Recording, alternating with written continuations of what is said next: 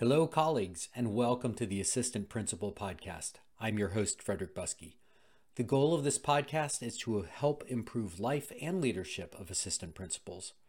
Today's episode of Five for Friday recaps the strategic leadership emails for the week of November 14th through 18th, 2022. Imagine setting a leadership intention at the beginning of each day. That's what many readers of the daily email do. For some, it's become a ritual. They pour a cup of coffee, open their email, read the strategic leader daily, and then set one intention, one thing to really think about or focus on or execute in their day of leadership. The daily email is a powerful leadership practice, so if you aren't already a subscriber, I hope you'll consider joining the list.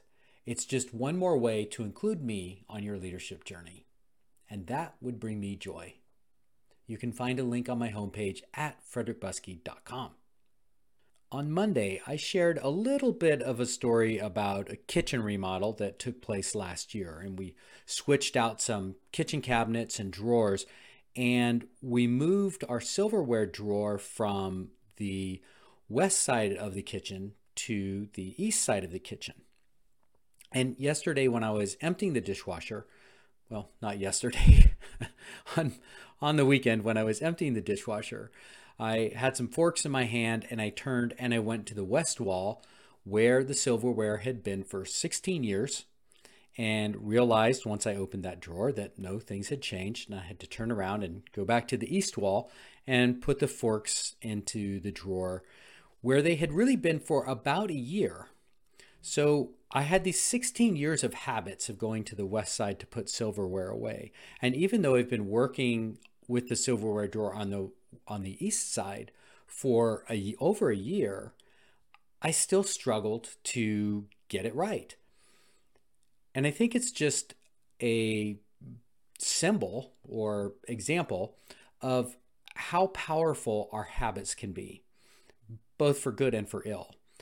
And the thing that I encourage people to think about is what habits have you developed that maybe don't work anymore? because you develop them based on how the world was or how your school was or students or how they were. But now they're not the same anymore. And yet we may be stuck in that old practice.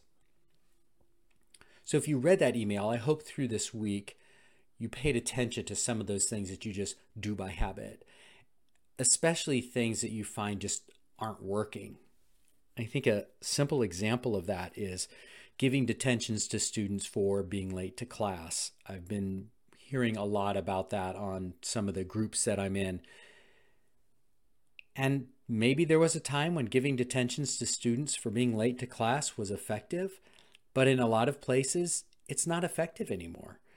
So we really need to look at these changing situations and think about what are the ways that our habits, our reactions need to change.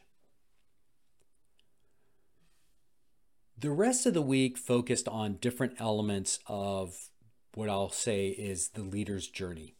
The leader's journey happens in three stages. If you attended my webinar on escaping the black hole of urgency, then this should be familiar to you.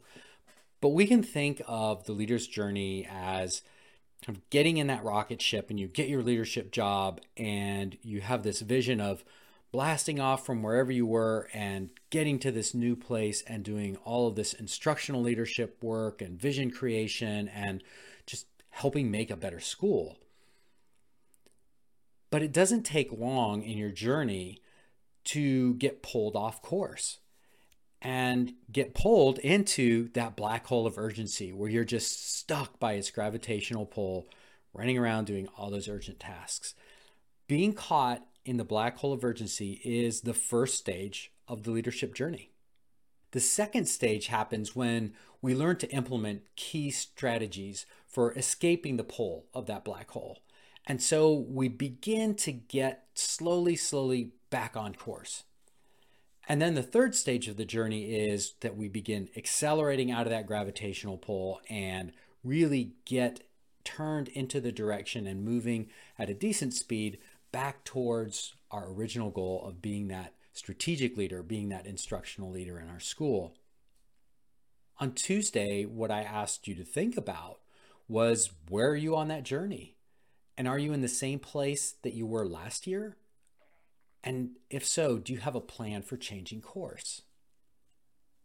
On Wednesday, I talked about how I maybe misled people a little bit on Tuesday with the question of where are you on the journey? Because that sort of implies that the journey is linear and that there is a place to which you arrive. And that's really not true.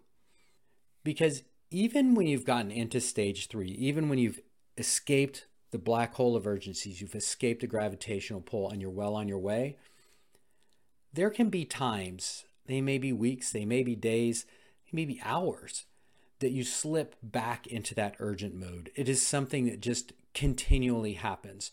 So even when you become a strategic leader and you're focused on what's purposeful and what's important over what's urgent and you're focused on solving problems not treating symptoms and you're focused on making progress not just taking action and then of course on people over tasks. Even when you're doing that on a daily basis there are still going to be times when you find yourself back in that black hole back on that treadmill and you need to shake yourself and and try to get back. So that's one of the lessons in the week was that the leader's journey has those three stages, but don't be surprised if you've made it to stage three or even stage two to find yourself back at stage one.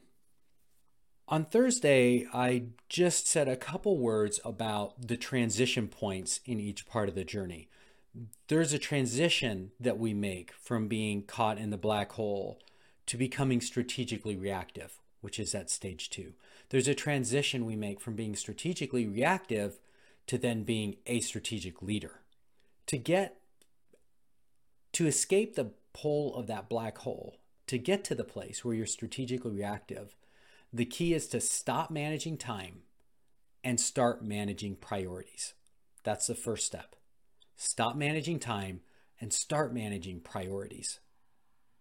Once you've moved to being strategically reactive and you've implemented some of the strategies there, we then need to make that next step towards being a strategic leader. And the simplest way to do that is to really focus on being fully present with others. And when we're fully present with others, then we begin growing those people. And when you're growing people, you are moving into that third stage of the journey, into being a strategic leader. Now, as I just said, even when you're in that stage three and you're a strategic leader, you're going to get thrown off.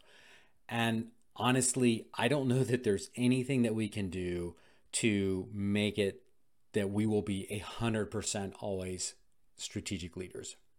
I just think we're always going to get pulled back because we're always going to get caught up in those urgent tasks. But what we can do is to build supports for ourselves to help us stay strategic more often and to help us escape the urgent zone more quickly. We never arrive. Leadership is always a journey. But isn't that actually really awesome? That this journey never ends and that every day we have the opportunity to continue to grow. Friday's always reflection day, and I closed with four questions.